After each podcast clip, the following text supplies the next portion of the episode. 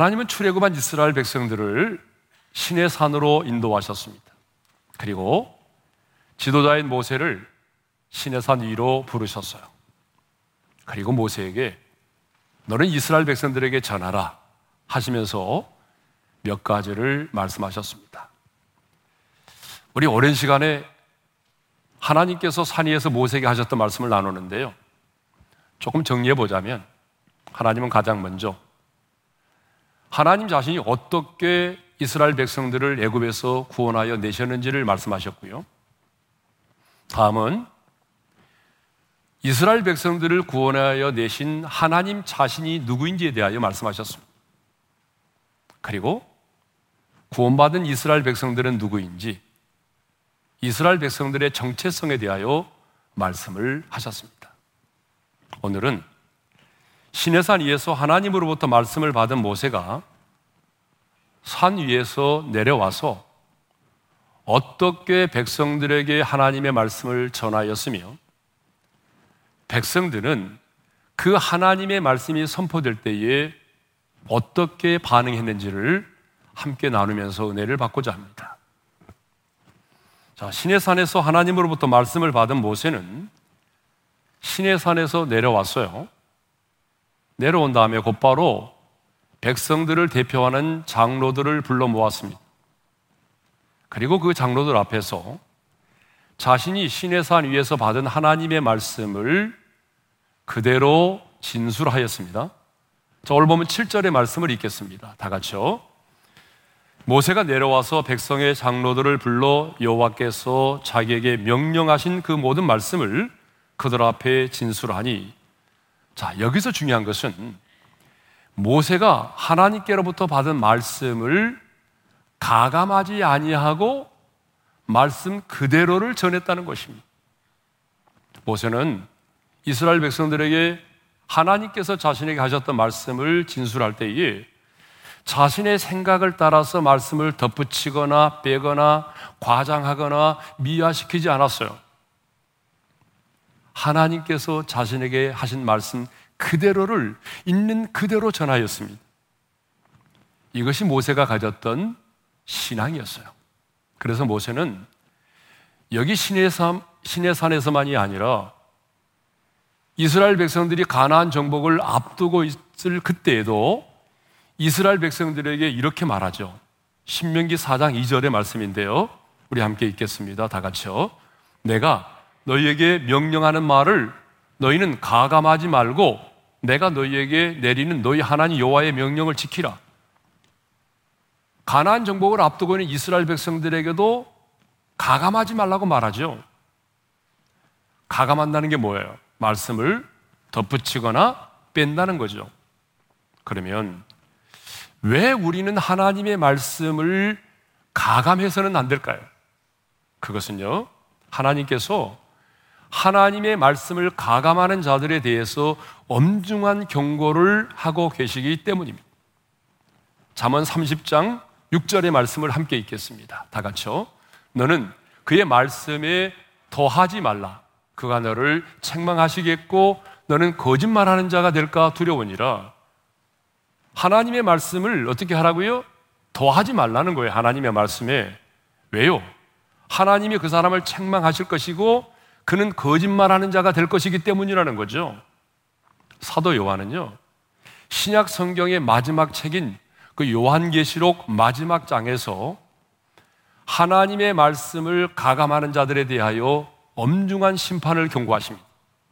자, 우리 한번 읽어볼까요? 다 같이요. 시작. 내가 이 두루마리의 예언의 말씀을 듣는 모든 사람에게 증언하노니 만일 누구든지 이것들 외에 더하면 하나님이 이 두루마리에 기록된 재앙들을 그에게 더하실 것이요. 만일 누구든지 이 두루마리의 예언의 말씀에서 제하여 버리면 하나님이 이 두루마리에 기록된 생명나무와 및 거룩한 성의 참여함을 제하여 버리시리라. 기록된 하나님의 말씀에 더하게 되면 성경에 기록된 재앙들을 더하게 하신다고 말씀하셨고, 제하여 버리면 생명나무와 및 거룩한 성에 참여하지 못하게 된다고 말씀하셨어요. 아주 무서운 말씀이죠? 이 무슨, 무슨 말이죠? 바로 구원을 받을 수 없다는 얘기예요. 자, 이렇게 성경은 하나님의 말씀에 대해서 가감하지 말 것을 요구하고 있는데요. 그런데 성령의 감동으로 기록된 하나님의 말씀을 아주 우습게 여기는 사람들이 있어요.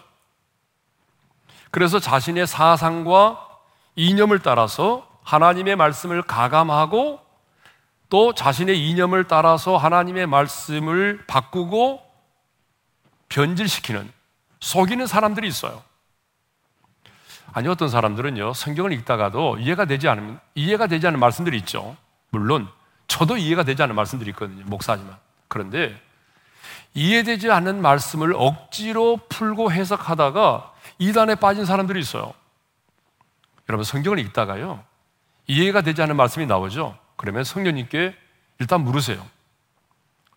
그리고 이해되지 않으면 그냥 지나가세요. 그러면 언젠가는 하나님이 누구를 통해서든지 간에 그 말씀에 대한 분명한 이해를 갖게 해 주십니다. 그러니까 이해되지 않는 말씀을 억지로 풀려고 하지 마세요. 잘못하면 내 스스로 하나님의 말씀을 왜곡시킬 수가 있습니다. 물론 우리가 구약 성경을 보게 되면요. 우리가 문자적으로 해석해서는 안 될 말씀들이 있죠. 그리고 복음 안에서 새롭게 재해석이 돼야 되는 그런 말씀들이 있습니다. 뭐 예를 들면 구약의 피해 제사라든지 이런 의식과 관련된 계명들, 규례들, 또 음식과 관련된 규례들은요. 우리가 복음 안에서 다시 새롭게 재해석이 되어야 되는 그런 부분들이죠. 자, 이렇게 우리가 복음 안에서 새롭게 재해석이 되어야 되는 부분들도 있지만 그럼에도 불구하고 우리는 하나님의 말씀을 가감해서는 안 된다는 거죠. 내 생각이나 시대적인 사상이나 이념으로 하나님의 말씀을 가감해서는 안 돼요. 하나님의 말씀을 이렇게 자신의 생각과 이념에 따라서 바꾸거나 변질시켜서는 안 된다는 거죠. 그런데 오늘 본문을 보게 되면 하나님의 사람 모세는 하나님의 말씀을 더하거나 빼지 않았습니다. 자신의 생각을 덧붙이거나 혹은 과장하거나 미화하지 않고 하나님께로부터 받은 말씀 그대로를 백성들 앞에서 진술하였습니다. 출애굽기 39장을 보게 되면 여호와께서 모세에게 명하신 대로 하였다라고 하는 말씀이 무려 10번이나 나옵니다. 이스라엘 자손이 하나님께서 모세에게 명하신 대로 성막을 만들고 제사장의 의복을 만들고 성막과 관련된 모든 기구들을 만들었다는 거예요. 이 모든 것들을 만들 때에 그들이 편리함을 따라서 자신들의 생각을 따라서 만들지 않고 하나님께서 모세에게 명령하신 그대로 말씀 그대로 순종하여 이 모든 것들을 만들었다는 얘기죠. 말씀대로 순종했습니다. 그럼 그렇다면 우리도 어떻게 해야 될까요? 하나님의 말씀을 가감해서는 안 됩니다. 아, 이 말씀은 수천 년 전에 기록된 말씀이니까 이 시대에 맞지 않아. 시대에 맞지 않는다고 하면서 하나님의 말씀을 왜곡하고 내 사상과 내 이념에 맞지 않는다고 해서 변질시키고 하나님의 말씀을 이렇게 해서는 안 된다는 거죠. 하나님의 말씀은 진리입니다. 진리라고 하는 게 뭐죠? 변함이 없다는 거죠. 여러분, 진리가 변하면 진리가 아니죠. 그렇기 때문에 우리는 변치 않은 하나님의 말씀, 이 진리의 말씀을 여러분의 생각과 사상과 이념을 따라서 가감하지 않고 말씀 그대로를 말씀으로 받기를 주님의 이름으로 축원합니다. 말씀대로 받아들이고 말씀대로 전하고 말씀대로 선포할 수 있는 하나님의 사람들이 되시기를 바랍니다.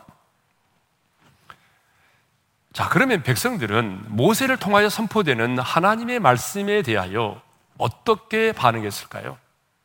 백성들은요, 모세를 통하여 선포되는 하나님의 말씀에 일제히 한 목소리로 응답을 했습니다. 어떻게 응답했는지 볼까요?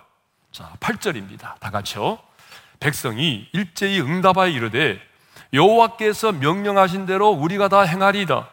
모세가 백성의 말을 여호와께 전하매 백성들은 하나님께서 우리에게 말씀하신 대로 여호와께서 우리에게 명령하신 대로 다 우리가 순종하겠습니다. 우리가 다 지켜 행하겠습니다라고 일제히 응답을 했습니다. 여기서 중요한 것은 뭐냐면 모세를 통하여 하나님의 말씀이 선포될 때에 이스라엘 백성들이 그 말씀 앞에 반응을 하였다는 거예요. 네. 그렇습니다. 하나님의 말씀이 선포되면 하나님의 사람들은요, 어떤 형태로든지 간에 그 말씀 앞에 반응을 해야 된다는 거예요. 예?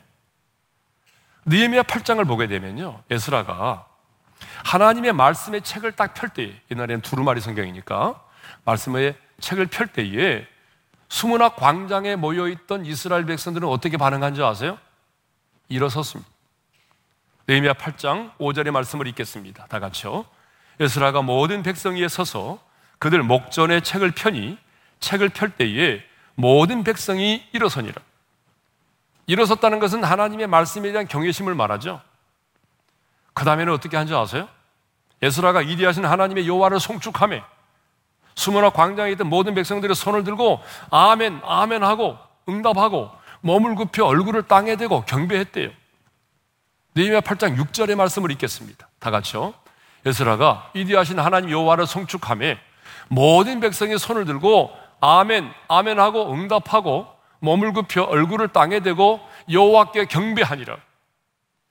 그리고 8장 9절을 보게 되면 율법을 낭독하고 깨닫게 되니 백성들이 다 울었다라고 기록하고 있어요. 자, 8장 9절을 읽겠습니다. 백성이 율법의 말씀을 듣고 다 우는지라 이렇게 수문학 광장에 모여 있던 이스라엘 백성들은 하나님의 말씀 앞에 반응을 하였다는 거죠. 오늘 본문도 보게 되면 이스라엘 백성들은 모세를 향하여 선포되는 하나님의 말씀 앞에 반응을 했습니다. 여호와께서 명령하신 대로 우리가 다 행하리이다. 그렇습니다. 하나님의 사람들은요. 하나님의 말씀이 선포되면 어떤 형태로든지 간에 말씀 앞에 반응을 보여야 된다는 거죠. 아멘으로 화답을 하든지 찔림을 받아서 회개의 눈물을 흘리든지 아니면은 내가 말씀대로 살아가겠습니다 하고 순종을 결단하든지 말씀 앞에 내가 반응을 보여야 된다는 거죠. 여러분 사람과 사람과의 관계도 마찬가지 아니에요? 내가 누구와 앉아서 말을 하는데 내 말에 누구도 반응하지 않아요. 기분 나쁘죠? 여러분들 자녀들을 모아놓고 얘기하는데 내가 열심히 말하는데 자녀들은 못 듣는 채요. 예? 핸드폰하고 게임이나 하고 있어요. 그러면 기분 나쁘죠? 마찬가지예요. 하나님과 우리와의 관계도 인격적인 관계잖아요. 하나님의 말씀이 선포되면 우리는 그 말씀 앞에 어떤 형태로든지 간에 반응을 보여야 됩니다. 그런데 요즘 크리스천들은요, 말씀의 홍수 속에 살아서 그런지 몰라도 하나님의 말씀 앞에 반응하지 않습니다. 굉장히 무덤덤합니다. 아니, 그래, 이 말씀은 너무 시대에 뒤떨어졌지? 맞아. 수천 년 전에 주신 말씀이잖아. 아니, 이건 베드로에게 주신 말씀이잖아. 이 말씀이 나와는 상관이 없는 것처럼 그렇게 생각을 해요. 말씀을 드리면서도 아, 이 말씀 내 남편이 꼭 들어야 되는데 오늘 안 왔지. 이 말씀은 내 자식이 들어야 되는데 이렇게 꼭 남이 들어야 되는 말씀처럼 생각하고 이 말씀은 나와는 상관이 없는 것처럼 반응한다는 거죠. 여러분, 아무리 교회를 여러분들이 오래 다녔어도 오늘 선포되는 하나님의 말씀 앞에 내 영혼이 믿음으로 반응하지 않으면 어떤 일도 일어나지 않아요. 여러분이 왜 그렇게 신앙생활을 많이 했어도 여러분의 인생 가운데 어떤 하나님이 행하시는 기적이 일어나지 않습니까? 그것은 내가 하나님의 말씀 앞에 믿음으로 반응하지 않아서 그래요. 성경에 나오는 기적들을 보십시오. 하나님의 말씀 앞에 반응했을 때 일어나는 기적이지 하나님의 말씀 앞에 반응도 하지 않았는데 기적이 일어난 경우가 있습니까? 한 것도 없어요. 성경에 나오는 그 많은 기적을 보세요. 한결같이 하나님의 말씀 앞에 반응할 때 일어났어요. 홍해를 가르는 기적도, 홍해를 건너는 기적도, 여단강을 건너는 기적도, 죽은 나사로가 살아나는 기적도, 500년 기적도 한결같이 하나님의 그 말씀 앞에, 예수님의 말씀 앞에 반응할 때 일어났던 것입니다. 그래서 하나님은요, 모세를 신의 산 위로 부르시고 이렇게 말씀하셨어요. 출애굽기 19장 5절과 6절의 말씀을 읽겠습니다. 다 같이요. 너희가 내 말을 잘 듣고 내 언약을 지키면 너희는 모든 민족 중에서 내 소유가 되겠고 너희가 내게 대하여 제사장 나라가 되며 우리가 이 말씀 나눴잖아요, 지난번에. 주님께서 이스라엘 백성들을 뭐라고 말씀하셨습니까? 너희는 내 소유라고 말씀하셨어요. 단순한 소유권의 의미가 아니라고 그랬죠. 이 말씀은 뭐예요? 너는 내 것이기 때문에 내가 너를 지키고 내가 너를 보호하고 내가 너희를 책임져 주겠다는 말씀이잖아요.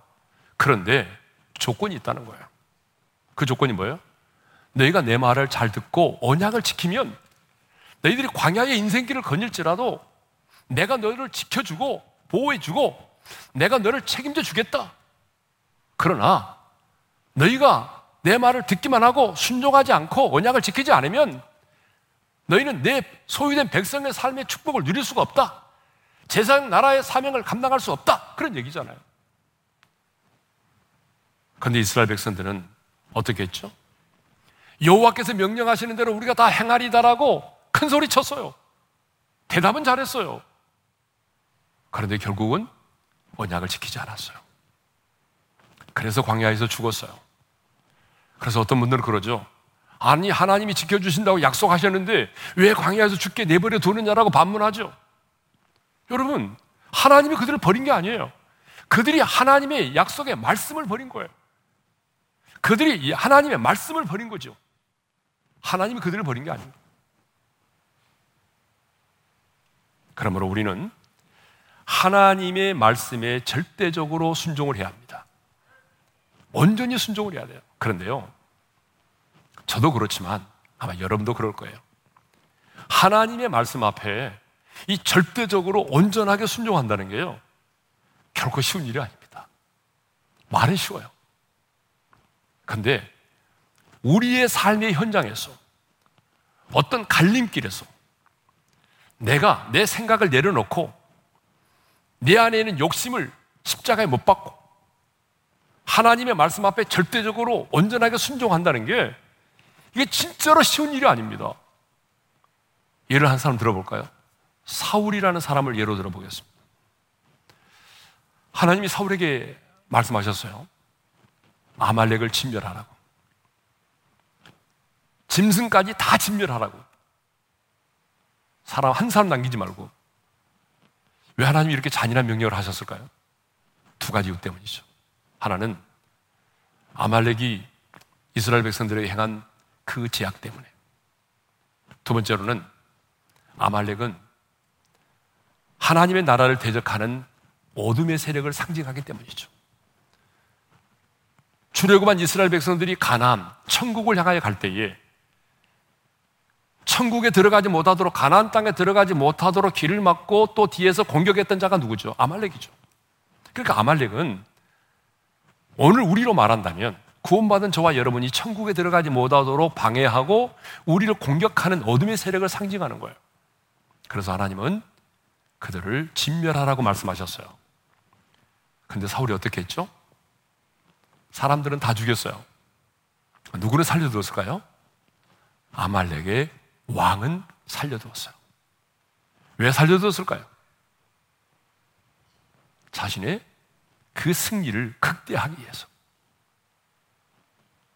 여러분, 왕을 살려두고 그래서 왕을 데리고 돌아다니면 야, 이 백성들이 얼마나 고조가 되겠습니까? 승리를 고조시키기 위해서. 또 하나 이유는 뭐죠? 욕심 때문이죠. 그래서 값지고 좋은 것들은 남겨두고 가치가 없고 음? 또별 볼 일 없는 그런 어, 소와 양들은 다 진멸했어요. 왜요? 아까워서. 자기 생각으로 보니까 너무 아까워요. 왜 이거를 죽여야 돼? 예? 남겨둔 거죠. 탐욕 때문이죠. 그래서 자신의 생각이 더 옳다고 여겼어요. 하나님은 이렇게 말씀하셨지만 내 생각이 더 옳은 거예요. 그래서 사울은 순종을 하되 자신의 생각을 따라 순종한 거예요. 순종을 하되 부분적인 순종을 한 거예요. 여러분 퍼센트를 내기는 어렵지만 사울은요, 어쩌면 하나님의 명령 앞에 95%는 순종했을 거예요. 그렇죠? 95%는 순종했어요. 나머지 5%는 순종하지 않은 거예요. 그런데 하나님은요, 자신의 생각을 따라한 순종, 부분적인 순종을 불순종으로 여기셨어요. 그래서 순종이 제사보다 낫고 듣는 것이 순양의 기름보다 나으니라고 책망을 하셨던 것입니다. 성경을 보게 되면 하나님의 손에 붙들림에 대해서 한 시대에 쓰임을 받았던 하나님의 사람들은요, 하나님의 말씀 앞에 절대 순종했습니다. 완전한 순종, 온전한 순종을 이루었어요. 여러분, 믿음의 조상 아브라함을 생각해 보세요. 백세에 난 독자들 이삭을 바치라고 하잖아요. 여러분 같으면 정말 할 수가 있겠어? 인간의 상식으로 맞는 말이에요? 그런데 아브라함은 순종했어요. 하나님이 모세에게 말씀하셨어요. 너는 그리로 건너가지 못하리라. 요단강에 요단강을 건너서 가나안 땅에 들어가지 말라는 거예요. 여러분 모세에게 간절한 소원이 있다면 저 가나안 땅을 한번 밟고 죽는 거예요. 근데 안 된대 하나님이. 자신의 생각을 내려놓고 불평하지 않고 순종했어요. 여러분 요수와도 마찬가지죠. 요수아는 하나님께서 모세에게 말씀하시고 모세가 여호수아에게 명령하신 것을 그대로 행하였다라고 성경은 기록하고 있어요. 자, 여호수아 11장 15절의 말씀을 읽겠습니다. 다 같이요. 여호와께서 그의 종 모세에게 명령하신 것을 모세는 여호수아에게 명령하였고 여호수아는 그대로 행하여 여호와께서 모세에게 명하신 모든 것을 하나도 행하지 아니한 것이 없었더라. 여러분 여호수아도요 절대적으로 순종했어요. 여리고성을 함락시킬 때 여리고성의 전투에서 여러분 그 말이 되는 겁니까? 여단강을 건널 때 그 말이 되는 겁니까? 그렇지만 순종했어요. 가나안의 북방의 연합군을 물리칠 때도 마찬가지예요. 상식에 맞지 않아도 하나님의 말씀 앞에 절대적으로 순종했어요. 자, 여호수아의 순종 또 하나 예를 한번 들어보겠습니다. 여호수아의 군대가 가나안의 북방 연합군을 물리쳤어요. 그래서 많은 말과 병거들을 전리품으로 획득을 했어요. 그런데 하나님께서 이렇게 말씀하셨어요. 여호수아 11장 6절의 말씀을 읽겠습니다. 다 같이요.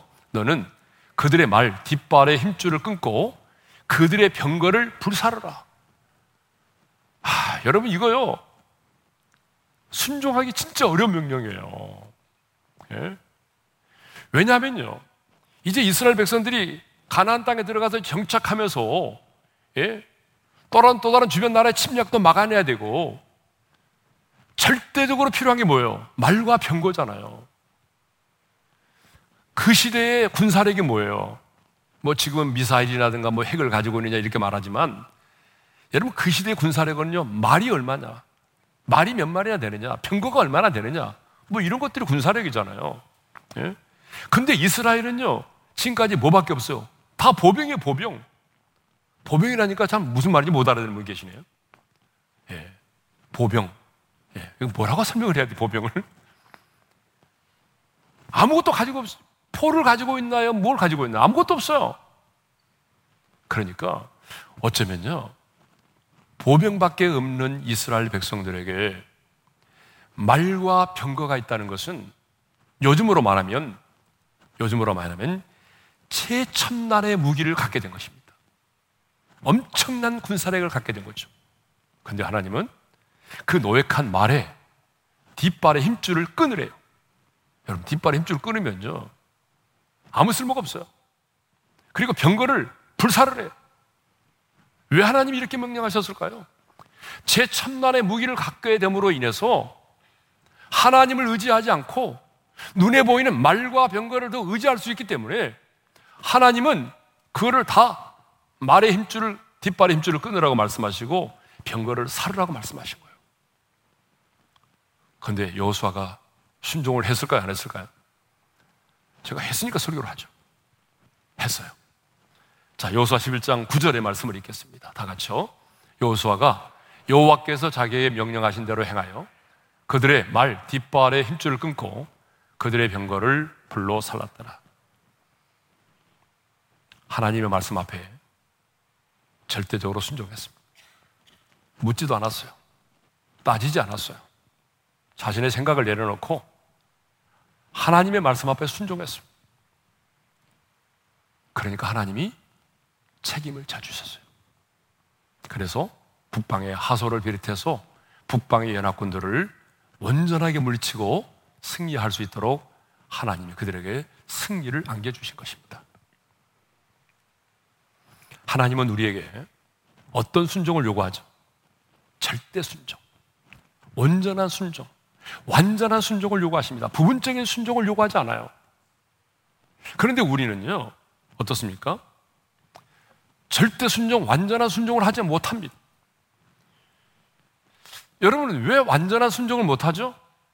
여러분은 왜 절대적인 순종을 못하죠?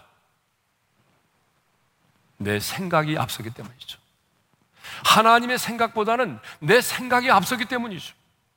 내 판단이 옳다고 생각하기 때문이죠. 아니, 내 안에는 그 많은 욕심 때문이죠. 그런데요, 그것은 진짜 이유가 아닙니다. 진짜 이유가 있어요. 여러분들이 하나님의 말씀 앞에 순종하지 못하는 진짜 이유는 내가 하나님을 온전히 신뢰하지 못하기 때문입니다. 내가 그 하나님을 온전히 신뢰하지 못하기 때문에 내 생각이 앞서고 내 판단이 옳다고 생각하고 내 안에는 욕심대로 행하는 것입니다. 그렇기 때문에 중요한 것은 늘 우리가 날마다 말씀을 묵상하고 훈련하면서 하나님을 신뢰하는 믿음을 키워야 돼요. 어떤 상황 속에서도 내가 하나님을 믿고 의지하고 신뢰할 수 있는 우리의 믿음을 훈련해야 됩니다. 그래야 내가 어떤 상황 속에서도 사람을 의지하지 않고 하나님을 의지하고 하나님을 신뢰할 수 있는 겁니다. 이제 마지막으로 왜 하나님께서 빽빽한 구름 속에서 모세에게 말씀하셨는지를 생각해 보도록 하겠습니다. 우리 9절 상반절의 말씀을 읽겠습니다. 다 같이요. 여호와께서 모세에게 이르시되 내가 빽빽한 구름 가운데서 내게 임함은 자 하나님께서요. 하나님 영이시잖아요. 그러니까 눈에 보이지 않죠. 그러니까 눈에 보이지 않는 영이신 하나님께서 모세에게 말씀하실 때 하나의 퍼포먼스를 하셨어요. 빽빽한 구름 속에서 말씀하셨어요. 구름은 뭘 상징하죠? 하나님의 임재를 상징하고 하나님의 임재한 그 장소를 표현할 때에 언제나 구름으로 말씀하셨어요. 그렇죠? 그래서 신명기 어, 출애굽기 24장 16절에도 보게 되면 이런 말씀이 있거든요. 다 같이요. 여호와의 영광이 신의 산 위에 머무르고 구름이 엿새 동안 산을 가리더니 일곱째 날에 여호와께서 구름 가운데서 모세를 부르시니라. 자, 이렇게 구름은요. 하나님 임재를 상징하잖아요. 그래서 우리 예수님도 하늘로 승천하실 때 구름 타고 가셨고 다시 구름 타고 오신다고 그랬잖아요. 하나님의 임재를 상징합니다. 그런데 하나님께서 모세에게 말씀하실 때 빽빽한 구름 가운데서 말씀하셨어요. 그리고 왜 하나님께서 이렇게 빽빽한 구름 가운데서 말씀하시는지 그 이유를 하나님 스스로가 말씀하고 계세요. 내가 왜 이렇게 빽빽한 구름 가운데서 너에게 말하는지 아니? 이런 얘기죠. 자, 우리 구절 하반절의 말씀을 읽겠습니다. 다 같이요. 내가 너와 말하는 것을 백성들이 듣게 하며 또한 너를 영영히 믿게 하려 함이니라. 아, 여러분. 하나님께서 빽빽한 구름 속에서 모세와 친히 말씀하시는 것을 이스라엘 백성들이 듣도록 하기 함이라는 거예요. 빽빽한 구름이니까 보기도 했겠죠? 빽빽한 구름 속에서 하나님께서 친히 모세와 말씀하시는 것을 이스라엘 백성들이 보고 듣게 하여 이는 그 다음에 말씀하죠. 너를 영영이 믿게 하려 함이라. 지도자인 너를 백성들이 믿고 신뢰할 수 있도록 하기 위해서라는 거예요. 저는 이 말씀을 묵상하면서 깨달은 게 있어요. 그게 뭐냐 그러면 하나님은 지도자의 영적인 권위를 굉장히 중요하게 여기신다는 거예요. 하나님은요, 지도자인 모세가 백성들 앞에서 영적인 권위를 갖도록 하기 위해서 예, 그런 가시적인 구름을 동원하면서까지 말씀을 하신 거예요. 그 이스라엘 백성들이 어떤 생각을 갖도록 만들었냐 그러면 아, 우리의 지도자인 모세는 하나님이 친히 세우신 지도자이구나. 하나님이 함께 하시는 하나님의 사람이로구나. 하나님께서 친히 임재하셔서 친히 명령하시고 친히 말씀하실 만큼 우리의 지도자인 모세는 하나님과 친밀한 사람이로구나. 이런 생각을 갖도록 만들었다는 거죠. 이것을 보게 되면 하나님은요, 지도자의 영적인 권위를 아주 중요하게 여기십니다. 여러분, 우리가 성경을 쭉 보면은 모든 맥락이 그렇습니다. 하나님은요, 당신이 세운 지도자의 영적인 권위를 너무나 중요하게 다루세요. 왜 그럴까요? 지도자에게 영적인 권위가 없다면 지도자로서의 사명을 감당할 수가 없어요. 여러분 한번 생각해 보세요. 앞으로 모세는요, 하나님께서 주신 율법과 율례들을, 규례들을 하나님으로부터 받아 가지고 말씀할 거잖아요. 하나님은 모세를 통해서 많은 율법과 규례들을 말씀하실 거, 말씀하실 것이고, 성막과 관련된 많은 것들에 대해서도 말씀하실 터인데, 그런데 백성들이 지도자인 모세를 신뢰할 수 없다고 한다면, 그들은 모세를 통하여 선포되는 말씀을 하나님의 말씀이라고 믿지 않을 수도 있잖아요. 그들이 모세를 통하여 선포되는 하나님의 말씀을 하나님이 우리에게 주시는 말씀으로 받으려면 뭐가 필요한 거죠? 영적인 신뢰가 있어야 되는 거예요. 영적인 지도자로서의 권위가 있어야만 가능한 거죠. 네? 그렇기 때문에 여러분, 이 영적인 지도자에게는요, 영적인 권위가 필요합니다. 그러면 영적인 권위는 어떻게 주어질까요? 먹에다 힘을 준다고 해서 큰 교회를 섬긴다고 해서 영적인 권위가 주어집니까? 아닙니다, 여러분. 좋은 차를 타고 다닌다고 해서 영적인 권위가 생기는 거 아닙니다. 스펙이 화려하다고 해서 영적인 권위가 생깁니까? 아닙니다. 여러분, 영적인 권위는요, 하나님과의 친밀함이 있습니다. 내가 얼마나 하나님과 친밀한 관계에 있느냐, 내가 얼마나 하나님을 가까이 하고 있느냐, 내가 얼마나 하나님의 손에 붙들림마 되어서 쓰임 받고 있느냐? 여러분 이것이 그건 뭐예요? 그 사람의 영적인 권위를 말하는 거예요.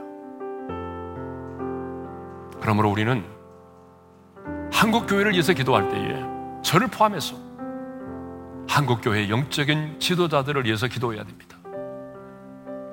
그만 정치 좀 하고 하지 말고, 예? 정치 좀 하지 말고 하나님과 친밀한 관계 속에서 하나님의 음성을 듣고 하나님께서 책임져 주시고 그래서 그 입에서 나오는 말 한마디 한마디가 땅에 떨어지지 않고 하나님이 그의 인생을 책임져 주실 만큼 영적인 권위를 갖는 한국교회 지도자들이 될 수 있도록 여러분 기도해 주시기를 바랍니다. 저에게도 영적인 권위가 더 필요하죠. 영적인 권위를 가질 수 있도록 하나님과 친밀한 속에 있을 수 있도록 성령의 음성에 예민하게 반응할 수 있도록 여러분 늘 지도자를 위해서 기도해 주셔야 됩니다. 그리고 성도인 여러분들도 영적인 지도자의 권위를 인정하고 영적인 지도자의 권위를 순종하고 따를 수 있는 성숙한 하나님의 사람들이 될 수 있기를 바랍니다. 모세는 하나님께서 주신 말씀을 가감하지 않고 그대로 전했고 백성들은 그 말씀을 믿음으로 그 선포되는 말씀 앞에 믿음으로 반응하였습니다. 저는 우리 어린의 모든 성도들이 이 말씀을 듣는 모든 성도들이 하나님의 말씀을 가감하지 않고 그리고 선포되는 그 말씀 앞에 믿음으로 반응해서 말씀대로 이루어지는 말씀이 말씀되는 놀라운 기적이 여러분의 삶의 현장 가운데 일어나기를 주의 이름으로 축원합니다. 자, 오늘 주신 말씀을 우리 마음에 새기면서 찬양할 텐데요. 이 찬양은 좀 어려운 찬양이기도 합니다만은 아, 최근에 이제 많이 부르는 찬양이니까 오늘 가사와 관련된 찬양이기 때문에 말씀 앞에서라는 찬양인데 우리 함께 부르면서 나가겠습니다. 말씀 앞에서 경외함으로 주께 홀로 섭니다 생명의 말씀 읽고 순종해 예배합니다. 기록된 말씀 힘이 있어서 진리로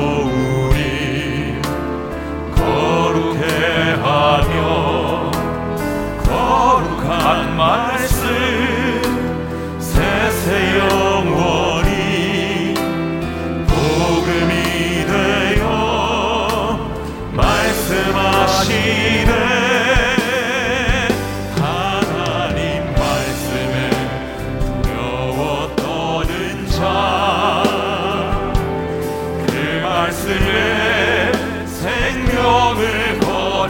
거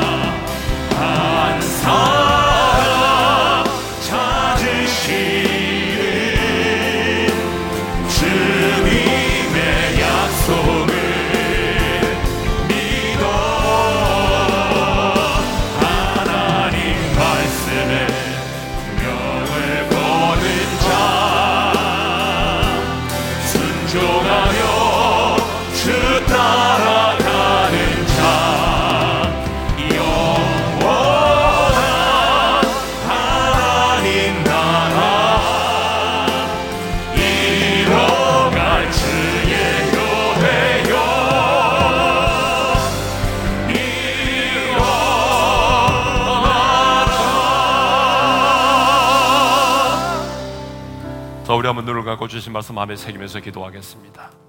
모세는 시내산에서 내려와서 하나님께서 주신 말씀을 가감하지 않고 있는 그대로 전했습니다. 여러분, 우리도 마찬가지입니다. 하나님의 말씀을 가감하지 마세요. 내 상식에, 내 경험에, 내 이성과 내 생각에, 내 이념에 맞지 않다고 그래서 하나님의 말씀을 덧붙이거나 변질시켜서는 안 됩니다. 우리는 하나님의 말씀을 말씀대로 받아야 됩니다. 그리고 그 말씀이 선포될 때에 우리는 그 말씀 앞에 반드시 반응을 해야 됩니다. 아멘으로 화답하든지 회개의 눈물을 흘리든지 아니면 순종을 결단하든지 하나님이 우리에게 원하시는 것은 절대적인 순종입니다. 완전한 순종을 요구하십니다. 절대적인 순종이 힘들고 어렵지만 그것이 가장 안전한 길입니다. 왜? 하나님이 책임져 주시니까. 우리는 이 시간에 저를 포함해서 한국교회 지도자들을 위해서 기도했으면 좋겠습니다. 하나님, 한국교회를 섬기는 지도자들이 세상의 다른 일에 않, 분요하지 않도록 도와주시고 하나님과의 친밀함 그 관계 속에 있기를 위해서 기도합시다. 더 많은 시간 하나님의 보좌 앞에 머물러 있는 시간이 많아지기를 위해서 기도합시다. 그 하나님과의 친밀함을 통해서 영적인 권위를 갖는 주의 종들이 될 수 있기를 위하여 기도합시다. 그리고 성도들은 그 영적인 지도자의 권위를 인정하고 순종하고 따를 수 있는 성숙한 하나님의 사람들이 될 수 있기를 위해서 기도합시다. 우리 다 같이 주여 한번 부른 다음에 합심으로 기도할까요? 주여! 할렐루야 우리 아버지 하나님 감사합니다. 귀한 말씀을 주셔서 감사합니다. 하나님의 말씀을 가감하지 않도록 도와주십시오. 내 생각과 내 이념과 사상에 따라서 하나님의 말씀을 가감하지 않도록 도와주십시오. 그 말씀을 말씀대로 받을 수 있기를 원합니다. 그리고 하나님의 말씀이 선포될 때에 하나님 우리의 영혼이 믿음으로 반응하기를 원합니다. 하나님 아멘으로 하다 받을지 아니면 정말 회개의 결단을 회개하며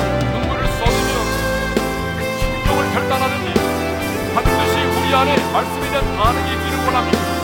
하나님 우리가 원하는 것은 완전한 순종 절대적인 순종입니다 주님 하나님 우리 영혼에 지쳐서 이 말씀들을 사랑하는 성도들이 하나님을 신뢰함으로 온전히 순종하여 절대적인 순종을 통해서 말씀대로 이루시는 하나님의 신실한 역사를 경험하게 도와주시고 하나님이 말씀이 말씀대로 놀라운 은혜와 축복을 우리 성도들에게 허락하여 주십시오 이 시간에 종을 포함해서 한국교회 기도합니다 하나님 영적인 권위를 갖기를 원합니다. 하나님과 친밀함을 통해서 하나님의 가까이 함으로 인해서 영적인 친밀함을 통한 영적인 권위를 갖기를 원합니다.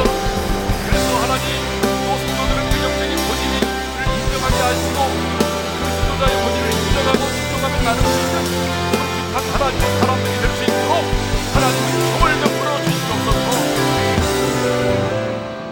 아버지 하나님 하나님의 말씀을 가감하지 않게 하시고 말씀을 말씀으로 받을 수 있는 성도들이 되게 하여 주옵소서. 하나님의 말씀이 선포될 때에 내 영혼이 믿음으로 반응하게 도와주옵소서. 부분적인 순종이 아니라 내 생각을 따라 순종하는 것이 아니라 온전한 순종을 이루게 도와주셔서 말씀대로 이루어지는 신실하신 하나님의 역사를 경험하게 하여 주옵소서. 여기 서 있는 종과 한국 교회의 목회자들을 위해서 기도합니다. 주님, 영적인 권위를 갖게 하여 주옵소서. 하나님의 보좌 앞에 몸을 내는 시간이 많아지게 하시고 모세처럼 하나님과 친밀한 교제를 갖게 해 주셔서 하나님이 책임져 주시는 영적인 지도자들이 되게 하심으로 모든 성도들은 영적인 지도자의 권위를 인정하고 순종하고 따를 수 있는 성숙한 성도들이 되게 하여 주옵소서. 이제는 우리 주 예수 그리스도의 은혜와 하나님 아버지의 영원한 그 사랑하심과 성령님의 감동, 감화, 교통 인도하심 말씀을 말씀대로 받고 온전히 순종하여 말씀대로 이루어지는 하나님의 이대한 역사를 경험하기를 소망하는 모든 성도들 위해 이제로부터 영원토록 함께 하시기를 축원하옵나이다. 아멘.